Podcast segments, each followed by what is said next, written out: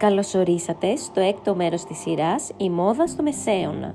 Αυτή τη φορά θα εξερευνήσουμε την εντυπωσιακή μόδα του 13ου αιώνα και την κοινωνική της σημασία. Στο 13ο αιώνα η μόδα συνέχισε να λειτουργεί ως ένας τρόπος έκφρασης και κοινωνικής δήλωσης. Ένα από τα πιο εντυπωσιακά στοιχεία αυτής της εποχής ήταν η χρήση όγκου στα ρούχα. Οι γυναίκες της αριστοκρατίας και ορισμένοι άντρες φορούσαν ρούχα με έντονο όγκο που τους έδινε μια επιβλητική παρουσία.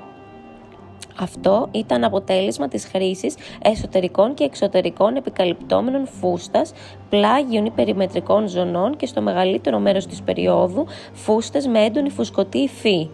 Το ρούχο που ξεχώριζε περισσότερο ήταν το γνωστό κότε χάρντι ή κότ, αυτό το στενό και εφαρμοστό φόρεμα με μακριά μανίκια είχε ένα πλούσιο φουσκωτό κάτω μέρος, δημιουργώντας έναν υπέροχο όγκο γύρω από τη μέση.